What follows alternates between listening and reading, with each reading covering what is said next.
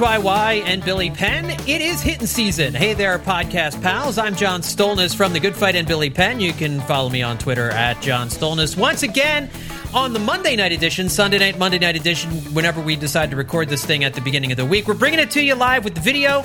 Uh, it's not going to be live for you because uh, we will have already recorded it, but uh, you'll be able to see our faces as we do this edition of Hitting Season. So Sorry about that, but uh, you chose to click on the YouTube link, so it's really you have yourself to blame for this. But we're going to talk some Phils baseball here as we get ready for pitchers and catchers. They report this week, gang. With the NFL season out of the way, baseball season is officially here, and the Phillies pitchers and catchers and a lot of the position players will be in Clearwater this week. The truck already made its way to Clearwater, so we are getting you ready here for the start of spring training. And joining me to do that, my good friends Justin Klugh and Liz Roscher. Of course, Justin Klugh from Baseball Prospectus. Follow him on Twitter at Justin underscore Klugh. Justin, what's up, buddy? I'm just laughing at. Um, well, I learned from a news article that was formatted like a slideshow uh, today that Those are so great. Brandon Marsh's uh, expectations that he's going to be ready for opening day following arthroscopic knee surgery uh, really really throws cold water on speculation that Cody Bellinger was coming to Philadelphia. So, you know. oh, that's what did it? That's what threw guys, the cold water on it? If you guys were dead set on a Bellinger starting in the opening day lineup, I I guess all those times we were told not to expect that should have led to us not expecting that. Darn it. Mm. Ah. Well, some, there's, sometimes... there's a very clear line this year, this offseason, between like the local writers who are like, yeah, there's nothing going on, and the national writers who are like, the Phillies are in on everyone. Everyone. Yeah. it's a super secret thing they're doing, but you're not going to believe how active they are. it's so crazy. You can't only, prove it. Only the That's sports right. top super agents know, and they're informing me. That's right. Uh, and Howard Eskin. Howard Eskin's the, the one local guy who's like, just you're going to sign somebody. They really they're going to sign some. And you know we've talked about it. They might, they might. But if everything that has happened so far is exactly what like Gelb and Zolecki and Lauber and Alex have all been saying all off season long, like it's going to be a lot of guys at the back of the forty man roster who have options for flexibility. That's exactly what we're getting with this team right now. Um, Liz Roscher from Yahoo Sports also joining us. Liz, hi, how are you? I'm good, uh, John. Thank you for asking. Uh, it occurs. It occurred to me tonight for the first time that as we do this on video, I am now no longer able to do things like my nails while we do this. I have me too. Same. I have ADHD, and commonly, while we do the record the podcast, I need to be doing something with my hands. and mm. it's my nails or whatever it is. And now, I, I mean, unless you guys want to see me actually glue on my nails, do your nails while trying not uh, to do. look stupid on camera and talking about the Phillies. That might be one too many things. Try to control my some, face.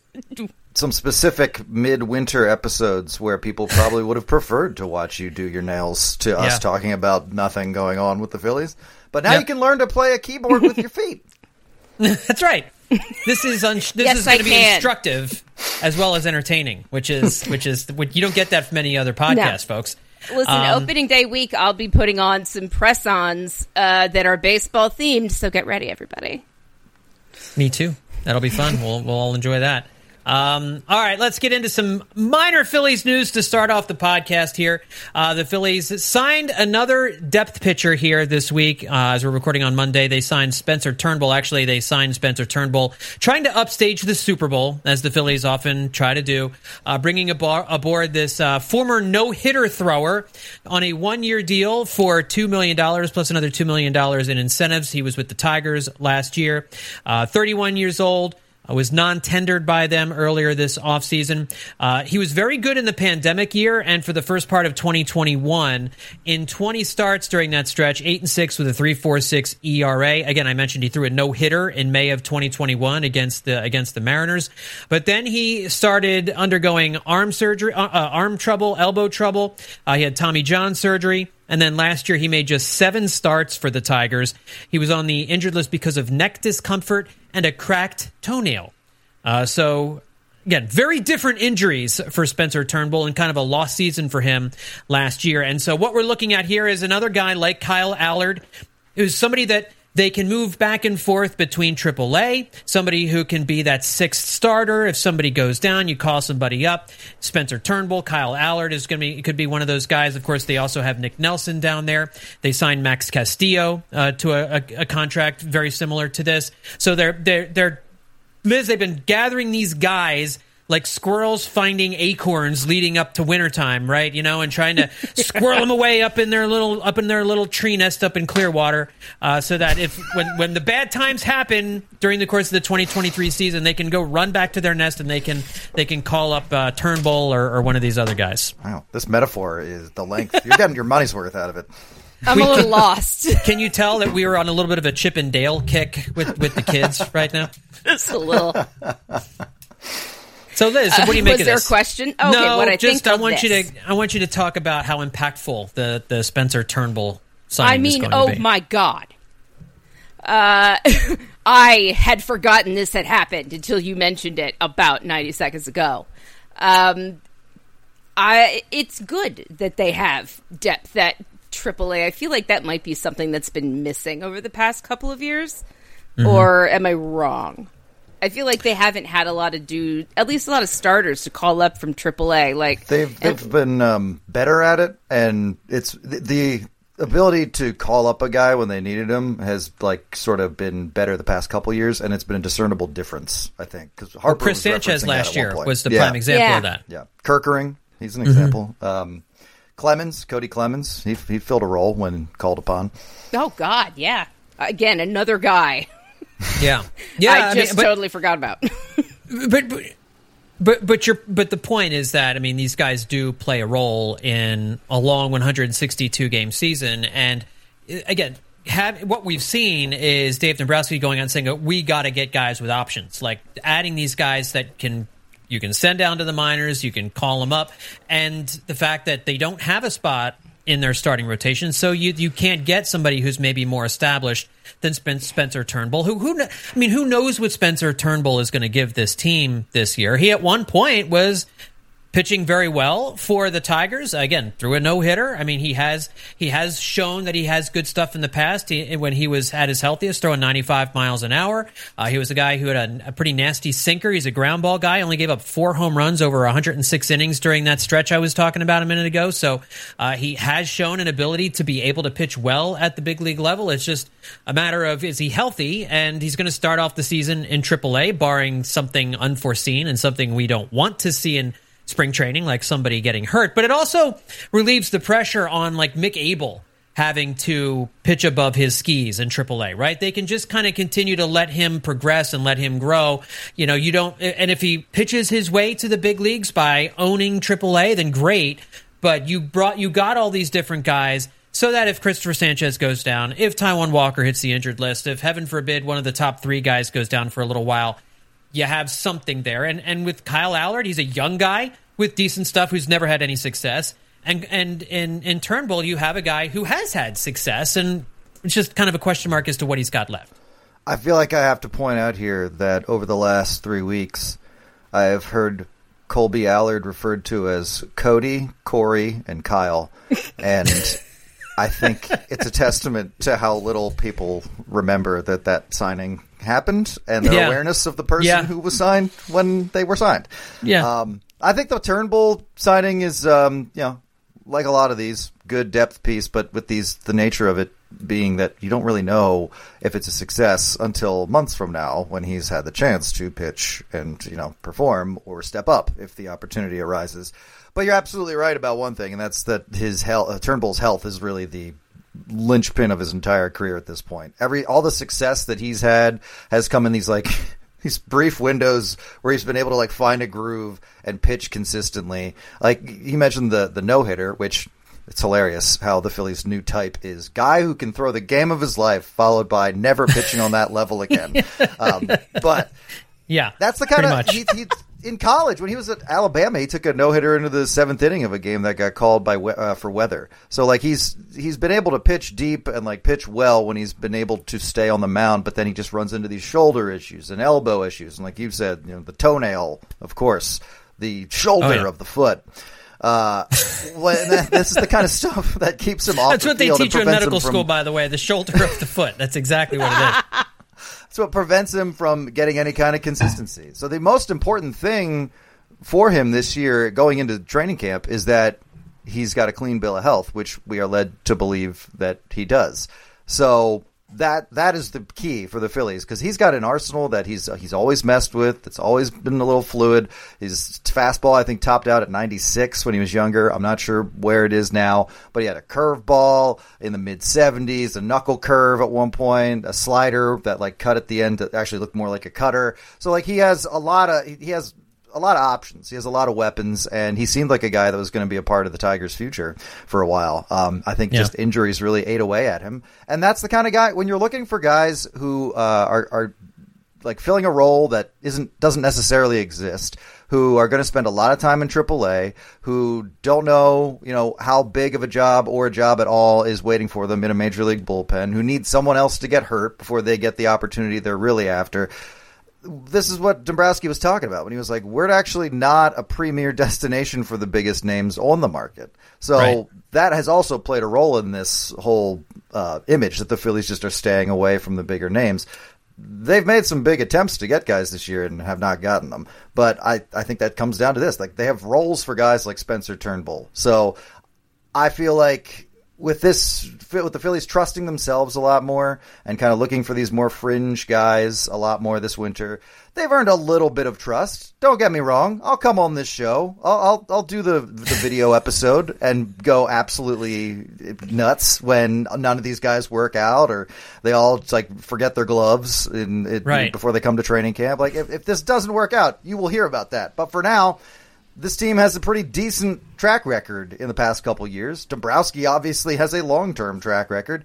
They're targeting guys that aren't the sexiest names, but that's that's kind of the position they're in and, and the the approach they're taking. And I think Turnbull's as good an, an good, as good an option as any.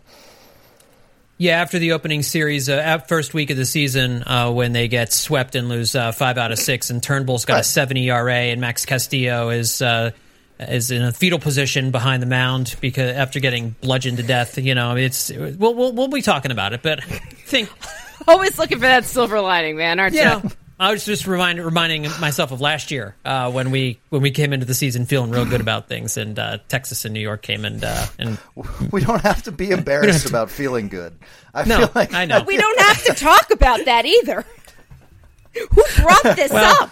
Remember when we felt good and then immediately after And it was- felt bad? felt really horrible for weeks on end. It was yes, I do remember that actually, and I That'll want everyone teach- else to. That'll teach us to ever feel good again. That's right. We've got to get out of the habit of of just routinely remembering the times we felt bad because those are those are no longer the only times we have in recent memory and that's Exactly. tough to uh, honestly that is tough to remember it's tough to accept that no my most recent baseball reference is not unending pain and 99 losses or whatever it is it's a different type of pain one that has a lot mm-hmm. more happiness and fun times baked into it.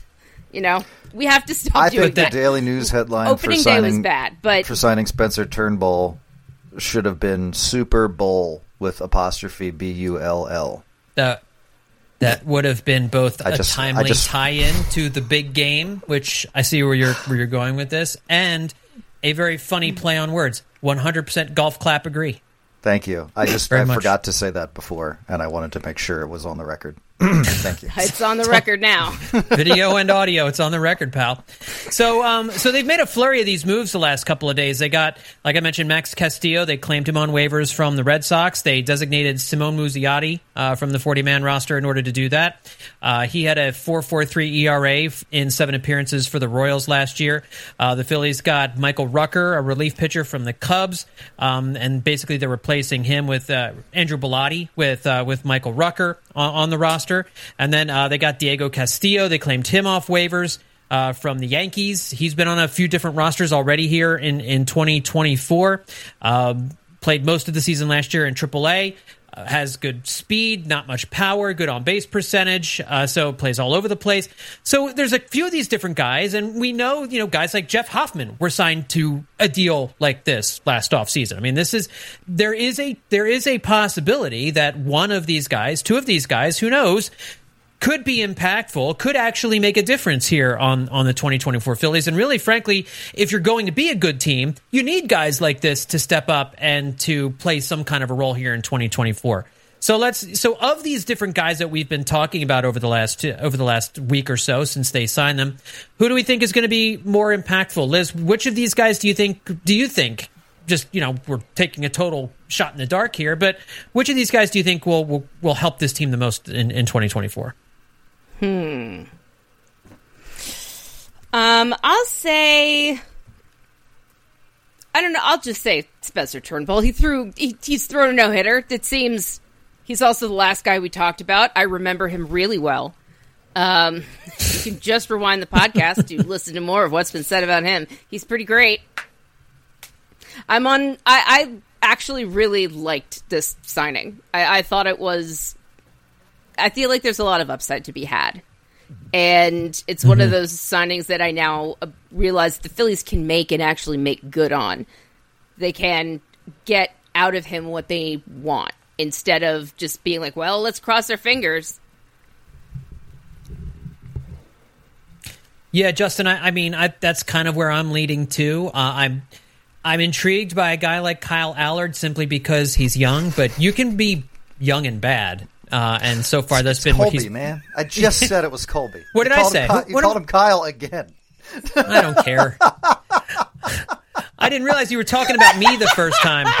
You know, yeah. I don't know why I've got Kyle Allard in my head. Is there another Kyle Allard playing in the major leagues that I'm like totally? Now I've got to Google Kyle Allard and see if there's somebody that I'm. If Colby Allard, I'm sorry. It's I think base, he's going to be great. Like, might his brother might be named Kyle because because Roger Clemens. No, wait, I'm now thinking of Cody Clemens. Never mind. Yeah, you are thinking say. of Cody Clemens because the when I typed in Kyle Allard into the Google Google search box, none the, of us can talk. Why can no. none of us talk? We're no. so intimidated by the camera. We're so intimidated by the camera. Yes, uh, out of the Google search box, the first was. Uh, Kyle Allard obituary, Jacksonville, Florida. So I don't ah. believe we're thinking of. As soon as you said his name, I'm like, there's it, maybe there's a Kyle Allard somewhere in, in the NFL, like because that's a name I feel like I've heard, but it's yeah, not. it's not. No, Definitely it's totally it's a name I've created out of the figment of my imagination. I can't Colby wait. Allard. Colby I can't Allard. wait for Colby Allard to throw the last out of the playoff clinching game this year, and for us to go back and play the clip of us not just not being able to get his name, or just a, a don't say us, me. Just point montage, the finger here. A montage of all the different first names I've heard people give him over the past two weeks, and he's going to save the season. You just mark my words. Mark this time code down. Because I'm going to say him so that we all don't say Spencer Turnbull, uh, who I also think is perfectly capable of, of giving the Phillies the depth that he was signed for. Um, but Allard is uh, he's he's another interesting case. Has some upside when they signed him, I think I, I, said that he was the kind of guy that you bring into these roles because he has this documented strength as a control pitcher that he's been able to use like every level he's been promoted to. He's always been very young, uh, so he's he's he's able to like catch on fast at each new level. Problem was making that transition from AAA to the major leagues, uh, but I feel like the Phillies are getting him with the gift of more time having passed. Like he might be, he, he's he's never been more experienced pitching in the majors than he is today. I guess mm-hmm. you could mm-hmm. put it. Uh, even with that experience being as abbreviated as it is, uh, he's still a guy who uh, has a couple has like some pitches that can serve as out pitches. He does not throw hard. Uh, but he is able to trick hitters and keep them off balance. And, you know, this is a guy who was once a top Braves prospect. So there's obviously a talent base in there to take advantage of. And I'm just. I want to start looking at these guys as filling the role that they're brought in to fill because, you know, we keep the perspective keeps being like, well, he's not the guy I've heard of, so clearly this isn't going to work. And right. yeah, you know, that that that there's plenty of guys you haven't heard of who are you're never going to hear of because they just aren't that good. But uh, this being a Phillies podcast and these being Phillies players. I do think these are these are the kind of moves that, like you're saying, John, can really wind up making or breaking your season at the end of the day. Like you, you have these guys you bring up like Orion Kirkering, like Jeff Hoffman, who who step up in ways you weren't really expecting and become this integral part of your your bullpen. And you know, I think Allard is, is he's an interesting case. I want to see. I kind of want to see him pitch because he's also a different kind of pitcher than the Phillies have have t- typically gone after the past couple years. They like these hard throwing veterans, uh, and and these guys that they've been picking up are like. Uh, they're a little more about uh, floating the ball in there and making it go wherever they want, rather than Yeah. throwing it straight through the catcher's torso. So I'm, uh, I'm, I'm, I'll be curious to see how they are faring at AAA, and if it does wind up being the kind of depth the Phillies want them to be. But, you know, as far as I can see, they're getting this handful of guys that all can fill that role. Well, mark down a vote for Kyle Allard there. Uh, Kyle, we are in your corner here on, on Hit the Season. I'm wishing Kyle nothing but the best here in 2024. I got you I'll- back, Colby. Don't worry. I got. uh, I'm going to go with. Um, I'm just going to make an argument for for Rucker, and I know he's he's older than a lot of the guys we're talking about, but I think he's he has. Well, I know he has uh, had the most major league experience last year. Uh, was on a major league roster for most of the season. Uh, if you're talking about guys who can make an impact, bullpen guys probably have a greater chance of doing that because there's so much volatility in the bullpen. Like Jeff, nobody thought Jeff Hoffman was going to be a, a a savior really in the playoffs and towards the end of the season last year the way he was. And I don't and I don't know that Rucker has another few miles an hour on his fastball that they seem to discover with Jeff Hoffman. So there may not be that kind of transformation where they come into camp and Michael Rucker's throwing the ball and everybody all of a sudden is going ooh because he's never been that kind of pitcher before, but. He's been a, a relief pitcher who has an ERA in the upper threes, lower fours. He typically stays healthy he he will come in and he will help in some moments this year that could be important. And so I think there's more of a chance that he has a, a role in the bullpen than maybe some of those other guys do, making spot starts here and there. So I, I mean, I don't. Th- uh, Kyle, I mean, but Ruck, Rucker, I, well, I'm going with Kyle with everybody now. Michael Rucker is certainly not a superstar, but, and he's certainly not he's he's like the very definition of league average in terms of strikeouts, walks, and ground ball rate and all that kind of stuff. But sometimes a league average guy in your bullpen is better than somebody who's lighting everything on fire as soon as he gets in the game. And and so it's not a ringing endorsement of Michael Rucker, but you know, Let me ask just- you. Let me ask, ask you guys this. So these kinds of signings that we're talking about um, that get little blips on MLB trade rumors or a tweet from a beat writer and then kind of get forgotten. Um, so let's let's say in regulation you got to get like 4,300 outs in a season. How many outs does one of these guys have to get for you on the mound for you to consider him a truly impactful contributor? That's a good question. So let's say, um, let's say if it's one of these starters, okay, that he has to come in and maybe fill in for a couple of weeks. Um, let's say, let's say you need one of those guys for like three weeks or something like that. So you figure two starts a week, maybe maybe three in some of those weeks. So you're looking at maybe seven starts from somebody like uh, from Allard or from uh, uh, uh, Turnbull. So the, how many outs is that? I mean, you're you're wanting five. You're wanting five innings from those guys, maybe in those in those seven starts. So I'd say like what thirty five to forty five innings. I think is is kind of what you're what you're hoping that each one of those guys can give you. I don't think you want either of those guys or any of those guys to give you any more than that because if Right. that happens, then something has gone very wrong. And they're uh, also with- with overexposed at that point Yeah. too, because Yeah. being the kind of pitcher they are, they're probably not finely tuned for major league to face major league hitting all the time. And you know, at first that's like an advantage when guys aren't familiar with your repertoire, but then as they catch on, you know, second, third time through the order, they're going to be able to smash you a little harder. So yeah, I think that's probably the window. Honestly, you don't want to go too much more or or less. Yeah, yeah, but I think I think that's a good question. And when you put it that way, it makes you realize, you know, we're not asking these guys to help get out and push. You know what I mean? Right. Like they just just just hold the wheel, help, us, help us pack the van. you help us back the van, or sit in the front seat and hold the wheel while everybody Yeah. else pushes, and make sure we don't drive into a tree. You know, you can pick the music. that's right. That, Colby Colby Allard, you're the DJ. That's that's how this is. That's how Pump the this is going gas. to go you can on pump this trip. Gas. That's your job. Gas That's right. and snacks. That's right. Um, so let me ask you guys this. So I don't know that there's any more moves that are coming for the Phillies this offseason. Like we've said at the beginning of the show, the, the beat writers were telegraphing these kinds of moves for the last few weeks and essentially telling us Dombrowski's going to make a few more moves, but it's going to be they're going to be depth signings for for the starting rotation and for relief pitcher and maybe a, a bench guy here and there, and that's exactly what we've seen. So I think I'm operating under the assumption that the heavy lifting is done. They're not really going to get Jordan Montgomery. They're not going to go out and sign Tommy Pham or, or some other outfielder like that. You know, the Brandon Marsh news, it doesn't seem like it's moving them to do something else. I still think they need to add a depth piece. Uh, I'm starting to grow more enamored with the idea of even Michael A. Taylor. Um, a, a, center field backup in case Rojas doesn't work out.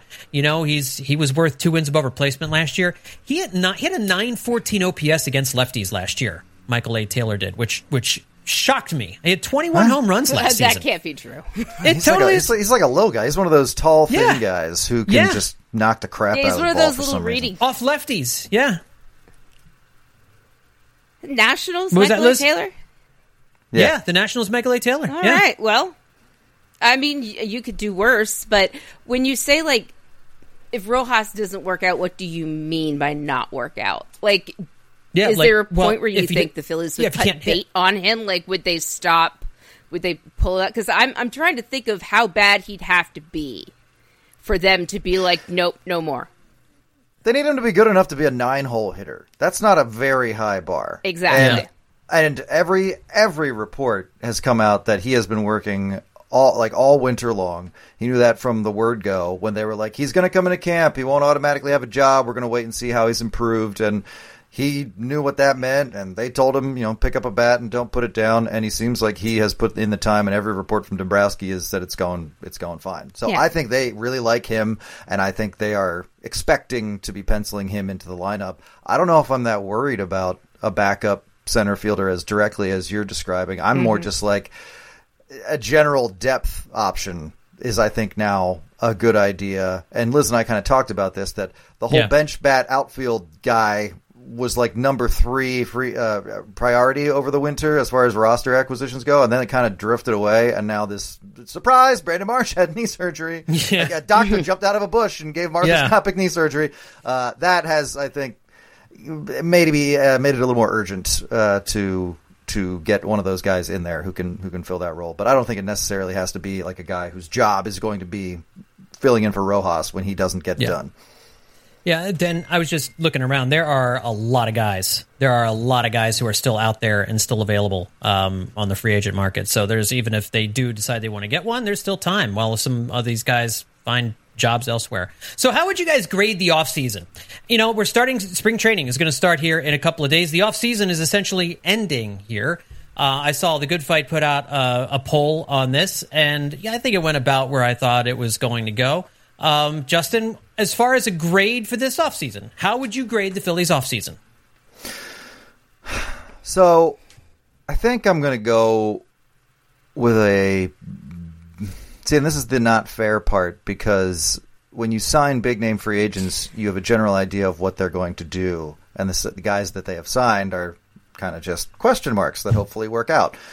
Um, and if we had known that was going to be the plan going in, not that they should have told us, but I don't know, it might have kept a few hysterics from going off this this offseason if the Phillies had been like, we're not really going to, you know, don't expect to see us throwing our hat in. We'll do what we always do, but like, you know, don't don't don't get excited. There's no Trea Turner signing this year.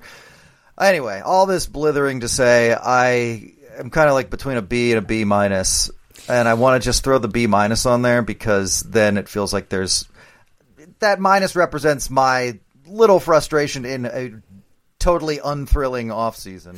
But at the same time, this is a team that's gone to the NLCS twice in a row. And I know everybody can project all of their personal fears and frustrations onto a baseball team very easily. We do it all the time. I think I'm just seeing a lot of that this winter. Of everyone being like, well, that was it, and they didn't improve, and now they're terrible. And, well, Yep. oh well. Um, It's over. But I don't I don't necessarily see it that way. I think this is going to be a good team that should should be expecting to make the playoffs, should be expected to make the playoffs, and added where they felt like they had to, but didn't go over the top. So the minus is representing my personal frustrations. I'm giving them a B because, you know, it's tough not to feel like they didn't lag behind everybody else, but they didn't. They kind of just kept pace in a slow market. Liz, grade. I mean, Phillies they did offseason. what they needed. They did what they needed to do, you know, which is and it's not flashy or exciting. And I think I was I've been vacillating between a B and a B minus because that it just feels like the right place for them to be. And like you, I would put the minus on there just for not living up to. Well, I mean, I, I guess it would just be not living up to everyone else's expectations because my expectations were pretty low. It was sign Aaron Nola, don't do anything stupid. Uh, the end. Like they re up Jake Cave, and that's fine. Uh, that could qualify as something stupid. It's not fine. That's not fine. No, considering everyone hates it, but like the Phillies, he's just uh, like Rojas. He's another guy that they just love, and they're gonna be dudes that they love and can't get enough of. And I think, you know, it it could be worse. I think you mentioned Nola. They will. They will never get credit for re-signing Nola. No, they won't, and they for should. the, for the Exactly, simple reason that he was here already. Like Yeah. that's no one. I forgot about. I really kind of forgot to, to factor that in. Yeah. I was waiting for you to mention it, and I'm just I'm giving the B because you can't go like that was Yeah. their main signing, and it they had to have him. They had to have him because Yeah. if they didn't, Blake Yeah. Snell would already be a Philly. Yeah, we would have been, I think, more excited if they signed Blake Snell or Jordan Montgomery, maybe then not than Aaron Nola, because it would have felt like a change, and people wanted to see something different happen because they didn't like how the season ended, and mm-hmm. Aaron Nola's last start in the Exactly. playoffs was not a good one. Forgetting all of the great starts he had before that in the previous two rounds and in the playoffs the year before, he's been kind of up and down in in the playoffs. He's been great and then had a couple of start. You know who else has been like that? Just about every other starting pitcher in, in playoff history. I mean, like a Justin Verlander. Look at you know Max, Max Scherzer, has had some games. Clayton Kershaw for crying out loud. Um, just even last year, Jordan Montgomery was phenomenal in some of the games, and then he had against the uh, I think in the ALCS he was kind of terrible, or in the World Series it was he had one game in the World Series where he was not very good. So you know they have it. It's there's very few guys who are great every. Not everybody's a Madison Bumgarner in the playoffs, and so that's just you know, or Zack Wheeler. Zack Wheeler's pretty great in, in every single start. Aaron Nola has been a very good playoff pitcher, and you're right. I think it would have felt like more of an offseason if it had been somebody other than Aaron Nola who had gotten re-signed, hmm. which kind of leads me to my question. I, I agree with you guys. I think a B, B minus is about where, where I have them as well.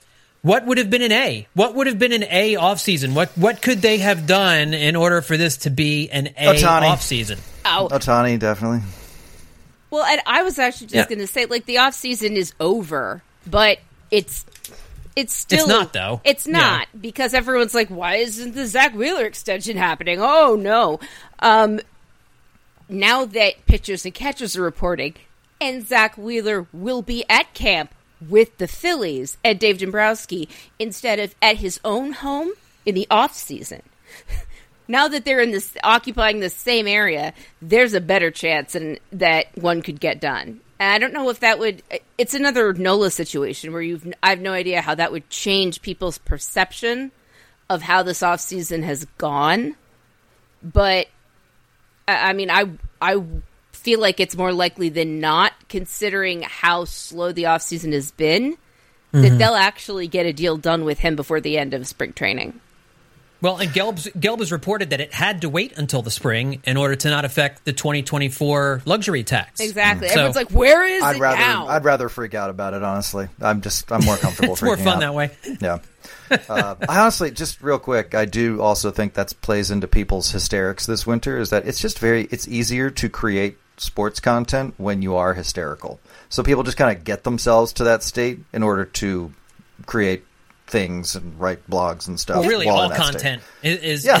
is either Yeah. hate or fear driven. So, So I think you see that a lot. But I will say to answer your question, John. I think if they had thrown all that, like uh, when when Dombrowski was like, we threw a lot of money, more than people think we did at Yamamoto. If they had convinced him that Philadelphia was a cool place to be, I'd give him an A just for that. Like Yeah. getting Nola and Yam- Yamamoto would have been a huge, huge uh, step forward. I think so. Yeah. that would have gotten him to an A, and I th- and I think that's probably the closest thing to a realistic scenario, like that we have documented from the Phillies evidence of it actually happening. Ohtani was like, obviously that No, was never happening. happen. Yeah. Um, Bellinger, even like that's that was what's never to say? really is gonna- there anything that could still happen? Because there are guys out there. If that they would signed push Jordan it to Montgomery, an A. I'd give That's what him I was thinking. That's what I was yeah, thinking.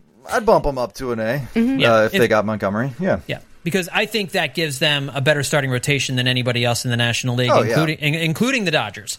Yes. and then you now now you've got a fighting chance over 162. You know, Yeah. you you can. It doesn't make you the, uh, on par with the Braves, but it, it it gives you you know it certainly gives you a big boost, and it would be would be an off. It would be one of those Dave Dombrowski coups as you're getting close to spring, as you're getting into spring training. That I, I would definitely bump the team up to an A if they landed Jordan Montgomery. Do you think, seeing what they, you know, the low key approach they took to the offseason, do you think this is evidence or pretty much the Phillies directly telling us that they don't plan on contending for the division and that they're pretty much assuming they're going to get a wild card spot? That's such a tough question. What are you doing? Um, Because I'm because I don't know what I think about that question either. Yeah, it just I popped mean- into my head like hmm. I don't. Uh, I I don't think it's. I don't think it means that they've given up. I don't think they're settling. If they thought that they could seriously, like, actually improve their chances of competing at the top and get it, and it depends on how hard they think that first round by. uh, How important they think it is. Like, I actually would love to hear Dombrowski talk about his strategy on that a little bit because it is a legitimate question, and I would love for it to not be so um, verboten to talk about, like because it is just a fact that the Braves have an incredible lineup and they will probably rule the NL East. But I think people would jump down his throat if he said, "Yeah, we're we're working towards the wild card right now." And I don't know if they'd be totally wrong, but that's just the reality of it. And hearing him talk about it doesn't mean that he's not trying to win. He's trying to win in the given the scenario that he's in and the parameters he's been given. I, I think he would say our goal is to make the playoffs. And Yeah. I, I think that's what it would be the overarching goal is because it's a long season, a lot of different things can happen. And I would say that they probably believe that they can catch the Braves in the National League East. And the rationale for that would probably be the fact that last year the Phillies, you, you can expect Trea Turner not to be terrible for the first four months.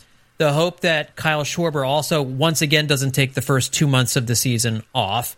You had the World Baseball Classic last year, which messed up Schwarber and Turner and Realmuto getting a start to the getting started on the season, um, and then I so and then you didn't have Bryce Harper for the first month, and then for the next month after that, he wasn't himself. You have a healthy Bryce Harper hitting the ground running.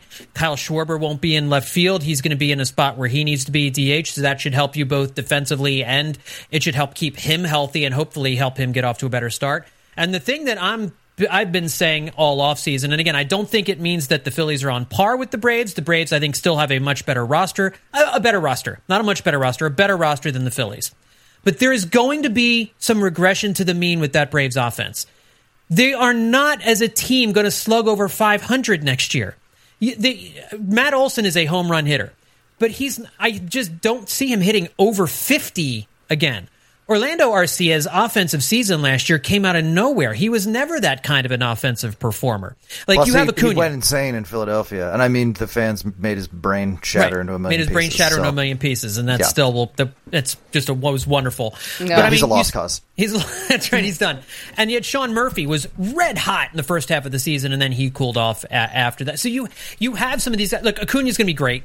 And he may repeat his season from a, from a year ago because he is that good. And Olson's going to hit forty home runs. That that's that's for sure.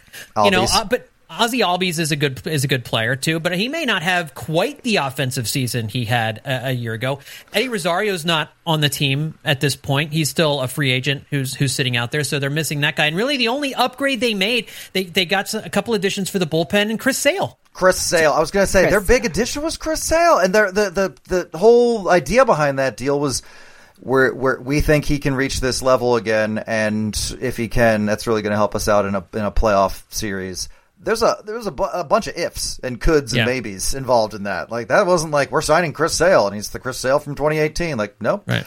no, that was a in a lot of ways that was a depth option. It was just one everybody had heard of. So you kind of talked me into it there with a couple of those reminders that the Phillies did improve this offseason. It wasn't because they signed all of the good players available or even like one new megastar like last year.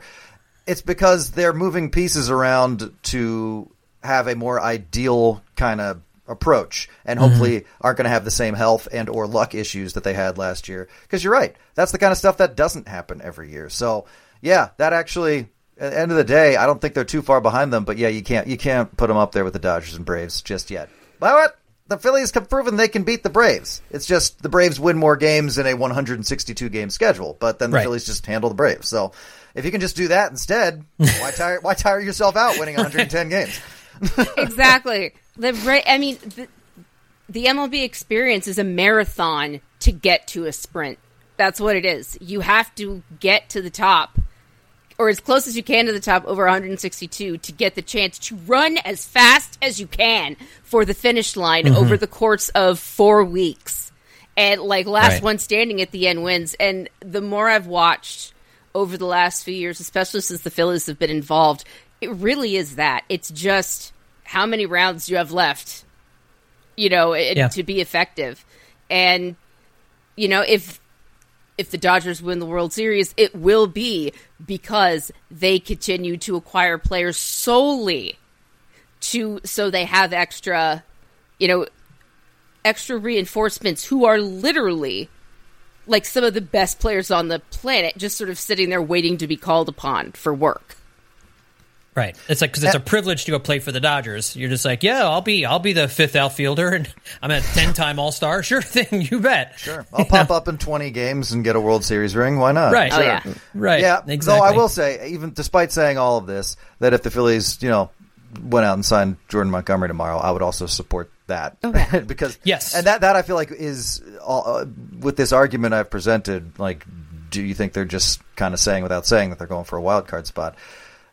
I guess the signing of somebody like Jordan Montgomery, partially because he's the only guy left available, is that kind of would that be the difference between the two of saying like, yeah, no, we're we're we're good with what we have, all the factors that you just said, John. We think we can make the playoffs and approach it that broad. But if they went out and signed, if they went over the top, would you consider Jordan Jordan Montgomery signing him over the top? Like they have the pitching they need right now? I was right just going to But- ask, like, is this? Do you Yeah. really think that uh, the Jordan Montgomery signing is the difference? Because it, it seems like, that's what I'm asking. You know, like Well, I, I and, and I totally Yeah. get the question, but it's it, it feels a little when you just put it like that. It's like, is Jordan Montgomery the difference he- between the Phillies wanting to win they the division and not?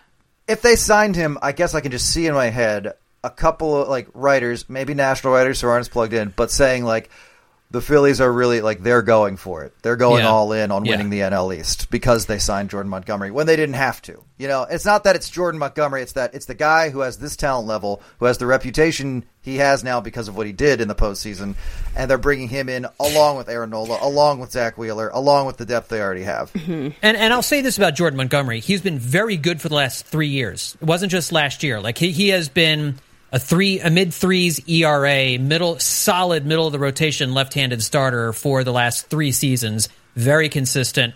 So you're getting a true middle of the rotation starter. You're probably getting a, you're getting a guy who's better than Ranger Suarez at this point, you know, in his career. So you probably, you know, now you've got Ranger Suarez as like your your number four, and you're not worrying about Taijuan Walker. I mean, you, there were some stretches of the season here when there when you had Taijuan Walker and a number five starter, and, and it was kind of bleak in a lot of those different a lot of those different moments. I don't know how the rotation would shake out if you added Jordan Montgomery at this point. But I think at this, I think you're right. The national writers would say, yes, Dave's going all in. And I think Dave Dombrowski would look at it as like, this guy's just sitting there. He's he's costing way less than we thought he would. The commitment to us is is is just too good to pass up. You don't have to give up draft picks because he was not given a qualifying offer during the last offseason. So so you don't have that attached to it. Like it was just it was too good a deal to pass up. I don't think in Dave Dombrowski's mind it's a difference in approach, but I do think the perception from the outside would would make it that would approach it that way. Yeah, I think that's that, that's fair. I was considering are the national writers really just going to follow the bright shiny keys? Like are they indeed that devoid of of original ideas and I realize the answer is yes. Yeah, like yes, yes, I yes. really Of course didn't want to. I, I They're- didn't want to assume that they'd be like they're signing Jordan Montgomery. This is it. They're in. They're at the top, baby. They're going for it. And I'm just like, are they going to chase those keys? Yes, they will because it's Like- February. It's um, you know, it's February 13th, and Jordan Montgomery is still sitting out there.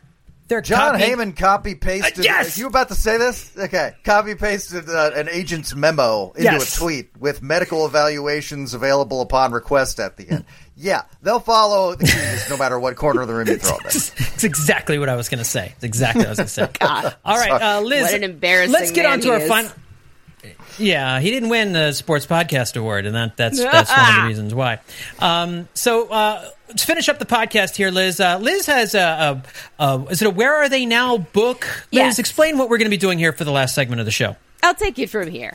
Um, I just sent you to a screenshot of the of the the dudes that we have the the Phillies dudes that we have to select from today. This is a book that I found on archive.org called Phillies Where Have You Gone by Fran Zimniuch. Z- Zim Zimin Zimnich. Z I M N I U C H. Um, published around 2004. I have to dig up the acknowledgments at some point to read those because it's very interesting. Um, so we've got we've got guys who have been around f- who uh, spent one year at the Phillies, two years. Larry Christenson, eleven years. Curt Simmons, thirteen. Oh, yeah. Wayne Twitchell. Uh, so I, I have a little log line for each of them. If you have seen them, we've got. Uh, would you like me to read them out and you guys can choose, or would you choose them? Well, I think we can just go off this list. I'm trying to think. Curt Simmons. I think I just wrote about. I wrote a feature on him for Baseball Prospectus. He was the last of the Whiz kids before he Yep. passed away this this year. Um, and isn't Frank Frank Thomas just recently died too? But isn't he the one that like tried to hit Dick Allen with a bat or got hit? Oh, like it was well, him and uh, Dick this- Allen got into the fight at the batting cage. Uh, they certainly. I'm sharing. I'm sharing the list mention here for everybody in case for people watching on video. Ooh, There you go. Yeah. Yeah, uh, Gene, Gene Garber has um, his face in a, a, uh oval picture frame in the relief room in Hatboro, That's Pennsylvania. right.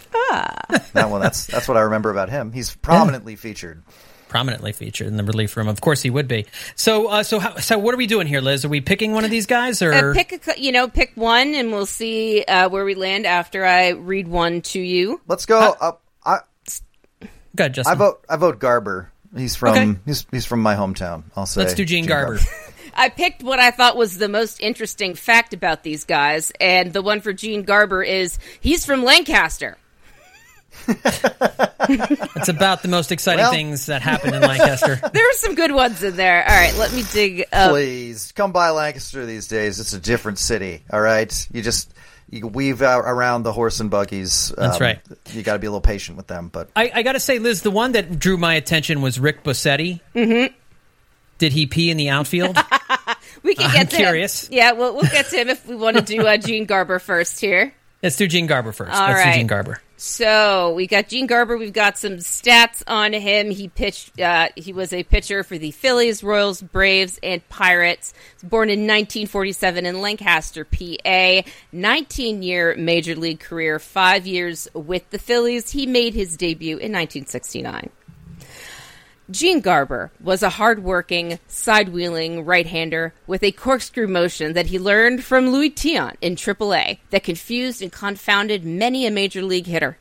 Although he pitched effectively for nearly two decades in the major leagues, he really came into his own with his hometown team, the Phillies, in 1974 after some chances with the Pirates and Royals. I grew up a Philly fan, so it was a dream come true for me to pitch for the team, he said. My second game in the majors with the Pirates, I pitched in Old Connie Mack Stadium. It was a thrill for me to play there, and then later to play for the team and meet guys like Richie Ashburn and Robin Roberts. For the most part, Philadelphia treated me very well. Even when I came into town as a member of the Braves, the fans always acknowledged me as if to thank me for the effort I gave that organization. In his five seasons in Philadelphia, Gino won 33 games out of the bullpen and saved 51 more. But if there's one game that will forever be etched in his memory as well as the fans, it was Game four. It was. Uh, it says here, Game Three of the NLCS against the Dodgers on October seventh, nineteen seventy-seven. Yeah, Black Friday. That was game three. Yeah. Garber came into the game to hold a lead in the seventh inning and retired the first eight batters he faced, and had two outs and two strikes in the ninth when Vic uh, Davalillo, thank you, laid down a perfect bunt for a hit. Unlike most of the regular season, Phillies manager Danny Ozark left Greg Luzinski in the game in left field rather than inserting slick fielding Jerry Martin. Pinch hitter Manny Mota hit a fly ball that bounced off of Luzinski's glove in the wall, and the Dodgers eventually won the game, breaking the collective hearts of the Delaware Valley. That was one of the strangest games I've ever been in, said Garber. It was the most memorable game I've ever been in. It was the most fun I've ever had pitching, and then the most nightmarish. I got eight hitters out in a row in the seventh, eighth, and ninth, and then with two strikes, Davalillo laid down a perfect bunt for a hit. People asked me about Mota's hit, but when he hit, I knew hit it. I knew the game was over. The ball kept drifting, and Bull went with it, and it hit his glove, and he didn't catch it. That was the only time I ever saw him not catch a ball that hit his glove. Hmm. Garber later moved on to the Atlanta Braves, where he was an outstanding pitcher for a decade. He still holds the Atlanta record, or at least as of 2004, uh, for uh, career saves with 141, and his 557 games rank him third in team history after Warren, Warren Spahn and Phil Niekro. Even though it's been a quarter of a century, Garber will forever be remembered as the pitcher who ended Pete Rose's 44 game hitting streak on August 1st, 1978. Hmm. Always the competitor, Gino pitched Rose tough, striking him out on a changeup to end the game and the streak. Immediately after the game, Rose complained that Garber pitched him like it was the seventh game of the World Series. he is correct Pete, gracious because as that is always, how yeah. Gene Pete Garber Rose pitched complained. everyone. Yeah. How dare this guy try to get me out? Charlie Hustle complaining about someone hustling too much on the mound. That's How tough dare scene, Pete. Tough scene. How He dare played he that game like he wanted to win it. how dare he take his job seriously? Only I can do things in baseball. Me, Pete Rose, the protagonist of baseball. When the Reds came to town, I hoped for an opportunity to stop him, G- Garber said. I'd be less than professional if I didn't want to end the streak. Phil Niekro once told me to make every pitch like it was the last pitch I was ever going to make. Wow. Uh, that really stuck with me, and that's how I pitched Rose. I think any criticism he might have had about my pitching him the way I did uh, may have had something to do with the fact that it was also the final out of the game, and he didn't have much time to compose himself before the post-game interview began. That's a, that's that is a lot of grace. That is a charitable award. reading Yeah. of the situation. Thank Yeah. you, Gene. Uh, Yeah. Garber saved 218 games during his career using a variety of off-speed pitches. He saved 30 games for the 82 Braves, but also saved more than 10 games 11 times in his career. Following his baseball career, Garber returned home to Elizabethtown, Pennsylvania, and became a full-time farmer. He and his brothers split their partnership so that a new generation of Garbers could get involved in the family business. Now, Gene and his two grown sons, Greg and Mike, own and operate 400 acres. I think I'd like to be remembered for my longevity and for the effort I gave, he said. I wasn't a star, but when I was retired, there were only four active pitchers who had more games than me. I really felt that was a pretty good achievement for a small guy who didn't throw hard. I pitched every hitter like it was the bottom of the ninth inning in the seventh game of the World Series. Pretty cool, dude. And I didn't know he was from Elizabethtown. You know, that's where I went to college. Elizabethtown College. That's where I went to school. I didn't realize that Gino was uh, from uh, from E Town. Interesting. I dated a girl from E Town uh, for a little bit. So look at that. We're all Wow. connected All to Gene connected. Garber in I some thought, way. you know what? I thought we had a connection before. You know, having known each other for over a decade, but now so I'm long. fully convinced. Yes, we have both been to a small town in Pennsylvania. We're known people who have been to a small town in Right. Pennsylvania. Yes. We're aware that it exists. That it Yes. exists exactly. Do we want one Um, more, or are we good? We want to pick it up again another time. Yeah, let's pick. you- What do you got, Justin? You want- Uh, you're running. You're at the center screen. Yeah, at least on my say- computer. So I'm on the left on my computer, so it's very weird how we're all viewing this show differently from one another. Um, let's wrap it up there, um, so we can have some time for, for for final thoughts here, and we can do some more of those. Uh, we'll do like two next time. We'll save a little bit more time. We got really into the Braves and talking about how they were going to take a step back this year, so I didn't get as much time on this segment. But I like this. This is really great because um, I, you know, Gene Garber. I just remember too from that game, Game Three, uh, threw a wild pitch over. I mean, made an error on a, pickoff throw to first base, like right after uh, Davey Lopes beat out that uh, ground ball that deflected off of Schmidt. Uh, Rose grabbed with a hand and threw it over to first base, and Lopes was out at first base, but they called him safe. And then Gene Garber on the very next pitch tries to pick Lopes off. He throws the ball down the right field line. Lopes gets to third base and then scores on a ground ball single up the middle for the go ahead run uh, after that. So, um, yeah, Gene Garber, though, had a good career outside of that game. But I Glad we digress. could stir up your most treasured Phillies was- memories. And by the way, I was one when that happened, so I've just you know it's a YouTube um it's it's a YouTube tragedy really more than anything else for for me personally. But all right, uh, let's do some final thoughts here. Uh, Justin, final thoughts from you, buddy. Uh, I'll just say buy your copy of the Baseball Prospectus Annual. Available now. A um, lot of good writing in there, a lot of good player comments, and it's essential for viewing the Major League Baseball season, which is right around the corner. So buy the Baseball Prospectus Annual. Give it a good uh, review on Goodreads. Or actually don't. Give it like a terrible review with a bunch of snide comments uh, in your in your written section. Those are actually much more entertaining to read. Baseballprospectus.com is where you go to purchase that particular tome, everyone. Yeah, so make I sure gotta you go start- there. I gotta You gotta start really start doing that, that part, man. yeah. You really start doing that. Yeah, I like don't have a shed full of them at my house. Like you gotta. I was you gonna buy say, do we got to come internet. find you? All right, Liz, final thoughts. Um, I would ask you all to please head to sports.yahoo.com to read my coverage. Uh, my coverage and my colleague Jay Busbee are joint coverage of the Super Bowl commercials.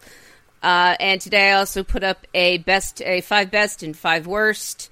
Uh, my favorite commercial of the night was a tie between the Dunkin' Donuts commercial and the YouTube commercial where a bunch of football players acted like their bird mascots. Those were great. Yes. Yeah, the Eagles and the Ravens and the, I- yeah, that was that was funny. They aired that one really early, and I think a bunch of people missed it, which is a shame because it, it until the Dunkings uh, commercial came out, that one was my favorite. It's just like Yeah. humans acting like birds, never not funny. they did a good job too. The players really got they into really it. Did. funny. It was awesome. Yeah. Yeah, that was good. Um, all right, everybody. Well, look, that's going to do it for this edition of Hittin' Season. And folks, want to make sure that uh, you check us out over at our Hittin' uh, Season landing page for Billy Penn. Of course, our great partners with Billy Penn and WHYY. Go to billypenn.com slash Hittin' Season uh, so you can find all of our blog articles there. And of course, uh, sports.yahoo.com for Liz, baseballprospectus.com for Justin. You can find my stuff over at The Good Phight as well. And of course, our Hittin' Season Patreon, where we've got The Dirty Inning and we've got Absolutely Hammered and other stuff over there. If you want to sign up and be a Patreon member, it's patreon.com slash Hittin' Season. All of those different links will be uh, in, in- on our YouTube in the um, in the description underneath the, the YouTube video. We're still figuring this all out, but I have I, we're going to get all the links under there so you guys can find all of this good stuff uh, when you go check us out on YouTube. Thanks everybody for tuning in. We'll talk to you next time right here on Hittin' Season.